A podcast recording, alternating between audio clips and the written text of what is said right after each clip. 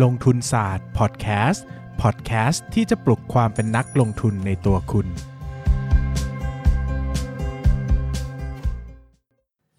สวัสดีครับ ยินดีต้อนรับเข้าสู่รายการลงทุนศาสตร์พอดแคสต์รายการที่จะชวนทุกคนพัฒนาความรู้ด้านการเงินและการลงทุนไปด้วยกัน วันนี้นะครับอยากจะชวนทุกคนมาคุยกันในเรื่องการปันผลเนาะว่า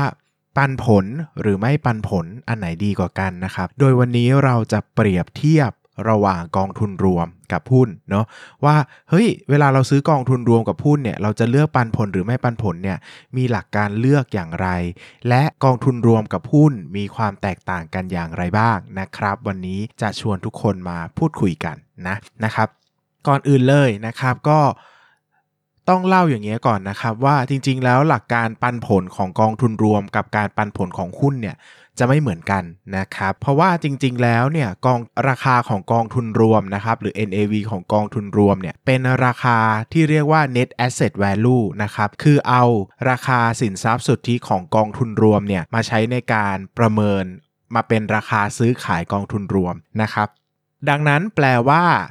ถ้าปันผลออกมาสมมติกองทุนรวมมูลค่า 10 บาท NAV 10 บาทนะ ปันผลออกมา 1 บาท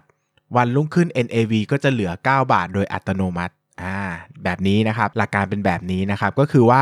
การปันผลเนี่ยก็คือการเอาสินทรัพย์ออกมาโดยตรง แล้วราคาก็ต้องลดลงโดยตรงตามจำนวนที่ปันผลเลยนะครับแต่ไม่เหมือนกับหุ้นเนอะพอหุ้นเนี่ยราคาของหุ้นเป็นราคาที่เกิดจากการประมูลนะครับดูจากความต้องการซื้อและความต้องการขายเป็นหลักเนาะ ดังนั้นเนี่ยถึงแม้ว่าหุ้นราคา 10 บาท จะปันผลออกมา 1 บาท วันรุ่งขึ้นเนี่ยราคาเปิดของหุ้นตัวนี้จะเป็น 9 บาทนะครับอย่างที่หลายคนจะทราบ แต่ราคาที่เทรดหรือซื้อขายวันนั้นเนี่ยไม่จำเป็นต้องเป็น 9 บาทก็ได้ อาจจะขึ้นมา 10 บาทเท่าเดิมก็ได้ หรืออาจจะลงไปต่ำกว่า 9 บาทก็ได้ เพราะว่าจริง ๆ แล้วเนี่ยราคาหุ้นเนี่ยไม่ได้คิดจากสินทรัพย์สุทธิของบริษัทนะครับแต่เป็นราคาที่เกิดจากการประมูลกันของคนที่ต้องการซื้อแล้วก็ต้องการขายนะครับดังนั้นกลไกราคาของกองทุนรวมกับหุ้นไม่เหมือนกันนะกลับมาที่คำถามของเรานะครับว่าแล้วกองทุนรวมปันผลดีหรือไม่ปันผลดีนะครับผมก็จะพูดเสมอว่าถ้าเลือกได้ ผมจะไม่เลือกซื้อกองทุนรวมที่ปันผล เพราะว่าอะไรรู้ไหมครับ เพราะว่าเมื่อเราปันผลหุ้นปันผลกองทุนรวมออกมาเนี่ยนะครับหนึ่งเลยนะครับ เราจะเสียภาษีหักหน้าที่จ่ายเลยทันที 10%นะครับข้อที่ 2 ก็คือ การที่เราปันผลออกมาเนี่ยส่วนใหญ่เราจะไม่ค่อยนำเงินปันผลกลับไปลงทุนต่อหรอกนะครับเรามักจะนำมาใช้หรือบางทีก็นำมาเก็บไว้โดยที่เราเนี่ยก็ไม่ได้รู้ตัวนะครับแต่การที่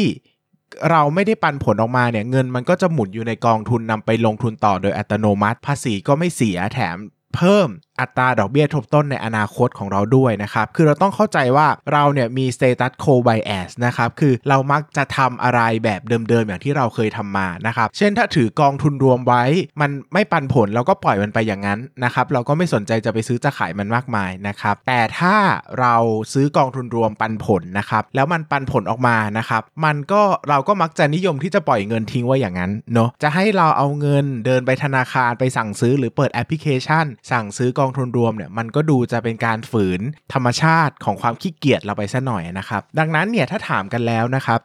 กองทุนรวมปันผลกับไม่ปันผลเนี่ยค่าแทบจะไม่แตกต่างกันเลยนะครับ เพราะว่ามันคำนวณจาก net asset value เท่ากันนะครับ แต่อย่างที่บอกว่าปันผลออกมาเนี่ยหมันจะลดโอกาสที่เราจะนำไปลงทุนต่อ เพราะว่าเราอาจจะขี้เกียจก็ได้ 2 เราต้องเสียภาษีหักหน้าที่จ่าย ประมาณ 10%นะครับ อันนี้ก็คือเงื่อนไขที่ผมจะชอบกองทุนรวมไม่ปันผลมากกว่านะครับ คราวนี้นะครับมาถามถึงเรื่องหุ้นกันบ้าง แล้วหุ้นล่ะนะครับ จะปันผลดีหรือไม่ปันผลดีนะครับ โดยทั่วไปผมจะบอกว่า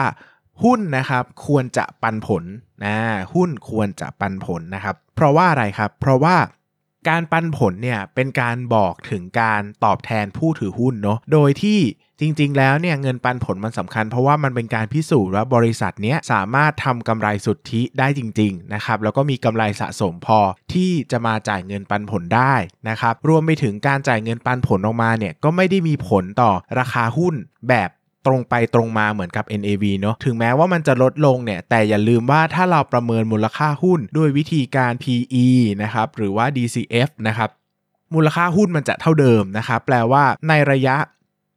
ในระยะยาวเนี่ยการปันผลเนี่ยไม่ได้ส่งผลอย่างมากต่อราคาหุ้น ถ้าบริษัทมีความสามารถในการในการสร้างกำไรอย่างต่อเนื่องได้อยู่แล้ว หมายถึงว่าโอเค ในบางกรณีเนี่ยถ้าบริษัทขาดแคลนเงินทุนนะครับ ต้องการนำเงินทุนไปใช้ในการขยายกิจการเนี่ยการไม่ปันผลก็อาจจะดีกว่า เพราะว่าเขาจะได้นำเงินไปขยายกิจการได้นะครับ แต่ถ้าบริษัทอยู่ในจุดที่มีเงินทุนพอเพียงแล้วนะครับ สามารถหาเงินได้แล้วเนี่ยปันผลออกมาเถอะนะครับอย่าเก็บเงินสดไว้เลยนะครับ เพราะว่าบริษัทเก็บเก็บเงินสดไว้เนี่ย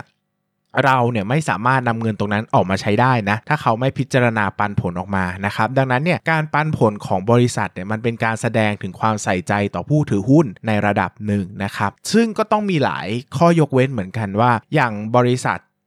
ในตลาดหุ้นต่างประเทศนะครับ ยกตัวอย่างเช่นเบิร์กเชอร์ฮัสเวย์นะครับก็จะไม่ได้มีการปันผลเลยนะครับ เพราะว่าต่างประเทศเนี่ยเวลาปันผลเนี่ยเขาคิดฐานภาษีแบบบุคคลธรรมดาเลยก็คือเสียภาษี 20-30%นะครับซึ่งสูงมากนะครับเอ่อ วิธีการเหล่านี้นะครับก็คือบริษัทเนี่ยจะไม่ปันผลหรอกนะครับ แต่จะใช้วิธีซื้อหุ้นคืนก็คือ เช่นจะปันผลเท่านี้ก็ซื้อหุ้นคืนเท่านี้นะครับ เพราะว่าการซื้อหุ้นคืนเนี่ยจะทำให้ PE เนี่ยมีค่าต่ำลงนะครับ เพราะว่า ส่วนแบ่งกำไรต่อหุ้นเนี่ยมันส่วนแบ่งที่จะไปหารกำไรต่อหุ้นเนี่ยจะลดลงนะครับกำไรต่อหุ้นก็จะมากขึ้นนะ PE ก็จะต่ำลงนะครับ ราคาหุ้นก็จะดีดขึ้นไปนะครับตามมูลค่าที่คำนวณได้นะครับ ดังนั้นเนี่ยเขาก็จะหลีกเลี่ยงการที่ทำให้คนผู้ถือหุ้นนะฮะเสียเขาเรียกว่าเสียภาษีโดยใช้เหตุนะครับ ก็เปลี่ยนไปเป็นวิธีการซื้อหุ้นคืนแทนเอานะครับ ใครอยากได้เงินก็แบ่งขายหุ้นออกไปก็ได้นะครับ ดังนั้นเนี่ยนะครับต่างประเทศเนี่ยเราจะเจอการไม่จ่ายเงินปันผลก็ได้เหมือนกันนะครับดังนั้นในสิ่งสำคัญก็คือว่าบริษัทเนี่ยจะจ่ายเงินปันผล หรือไม่จ่ายเงินปันผลเนี่ยไม่ใช่สาระสำคัญเท่าไหร่นักนะครับสาระสำคัญที่แท้จริงก็คือบริษัทมีเงินทุนเพียงพอไหม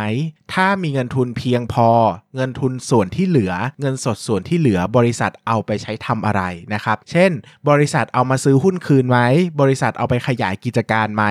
ถ้าบริษัทไม่ทำหรือไม่ใช้นะครับ สิ่งที่บริษัทควรจะทำคือจ่ายเงินคืนให้กับผู้ถือหุ้น ให้ผู้ถือหุ้นตัดสินใจเองว่าจะเอาเงินนั้นไปทำอะไร เช่น จะไปซื้อหุ้นเพิ่ม ไปซื้อหุ้นตัวอื่นไปกินไปใช้ก็เป็นเรื่องของผู้ถือหุ้นนะครับ แต่ถ้าบริษัทมีเงินทุนไม่เพียงพอนะครับ การจะเก็บเงินทุนเอาไว้ ลงทุนต่อได้อย่างคุ้มค่าไปซื้อหุ้นคืน ไปขยายกิจการ แบบนี้ก็เป็นพฤติกรรมที่เข้าใจได้เหมือนกันนะครับ ดังนั้นเนี่ยถ้าตอบโดยสรุปแล้วนะครับ ถ้าพูดถึงกองทุนรวมเนี่ยผมจะค่อนข้างชอบแบบไม่ปันผลมากกว่า เพราะว่าประหยัดภาษีแล้วก็เสริมสร้างคุณลักษณะคุณลักษณะอันดีในการลงทุนให้กับเราด้วยนะครับ เพราะมันก็เหมือนการนำเงินไป reinvest หรือลงทุนซ้ำโดยอัตโนมัติเนาะแต่ถ้าเป็นบริษัทนะครับเป็นหุ้นเป็นบริษัทแบบนี้ ผมต้อง วินิจวิเคราะห์เป็นกรณีกรณีไปนะครับ ดูจากลักษณะเงินที่เขามีนะครับ ลักษณะความต้องการการใช้เงินทุนว่ามันมากหรือน้อยเขาใช้อะไรได้บ้างยังไงได้บ้างนะครับ ก็จะพอช่วยตอบคำถามตรงนี้ได้เนาะสุดท้ายแล้วเนี่ยถ้าเงินเหลือก็ปันผลออกมาเถอะนะครับถ้าไม่คิดจะทำอะไรนะ บางบริษัทก็กอดเงินสดไว้เต็มไปหมดไม่ยอมใช้นะครับ ROE ก็ตกลงนะครับ ROA ก็ตกลงนะครับก็ไม่ใช่เรื่องที่ดีเนาะก็ปันผลออกมา แต่ถ้ามีเรื่องจะใช้ก็เก็บไว้ก็ได้ เราก็ไม่ได้ซีเรียสอะไรนะนะครับดังนั้นวันนี้น่าจะได้ไอเดียประมาณหนึ่งทั้งในเรื่องของกองทุนรวม ปันผลไม่ปันผลแล้วก็ในเรื่องของหุ้นปันผลและไม่ปันผลนะครับ ก็เชื่อว่าน่าจะเป็นไอเดียที่ดีสำหรับนักลงทุนโดยเฉพาะมือใหม่ที่อาจจะยังไม่มั่นใจว่าเราควรจะเลือกหุ้นปันผลอย่างไรดี ปันผลมากหรือปันผลน้อย หรือว่าเราจะเลือกกองทุนอย่างไรดี ปันผลมากหรือปันผลน้อยนะครับ ก็เชื่อว่าน่าจะเป็นประโยชน์ ตรงนี้นะครับ ก็ครั้งหน้านะครับจะเลือกซื้อหุ้นเลือกกองทุนนะครับ ถ้าต้องเจอคำถามว่าจะปันผลดีไหมหรือไม่ปันผลดีก็อย่าลืมคิดถึงลงทุนศาสตร์ podcast episode นี้นะครับสำหรับวันนี้ก็ขอบคุณทุกคนมากนะครับ แล้วก็หวังว่าจะได้พบกันอีก ช่วงนี้มี Clubhouse นะครับ หลายคนก็ฟังพอดแคสต์น้อยลงก็อย่าทิ้งลงทุนศาสตร์ไปนะครับ ก็ยังจัดพอดแคสต์ตามปกติก็มาตามฟังกันได้เหมือนเดิมนะครับสำหรับวันนี้ก็ขอบคุณทุกคนมากครับ สวัสดีครับ อย่าลืมกดติดตามลงทุนศาสตร์ในช่องทางพอดแคสต์เพลเยอร์ที่คุณใช้ แล้วกลับมาปลุกความเป็นนักลงทุนกันใหม่ในลงทุนศาสตร์พอดแคสต์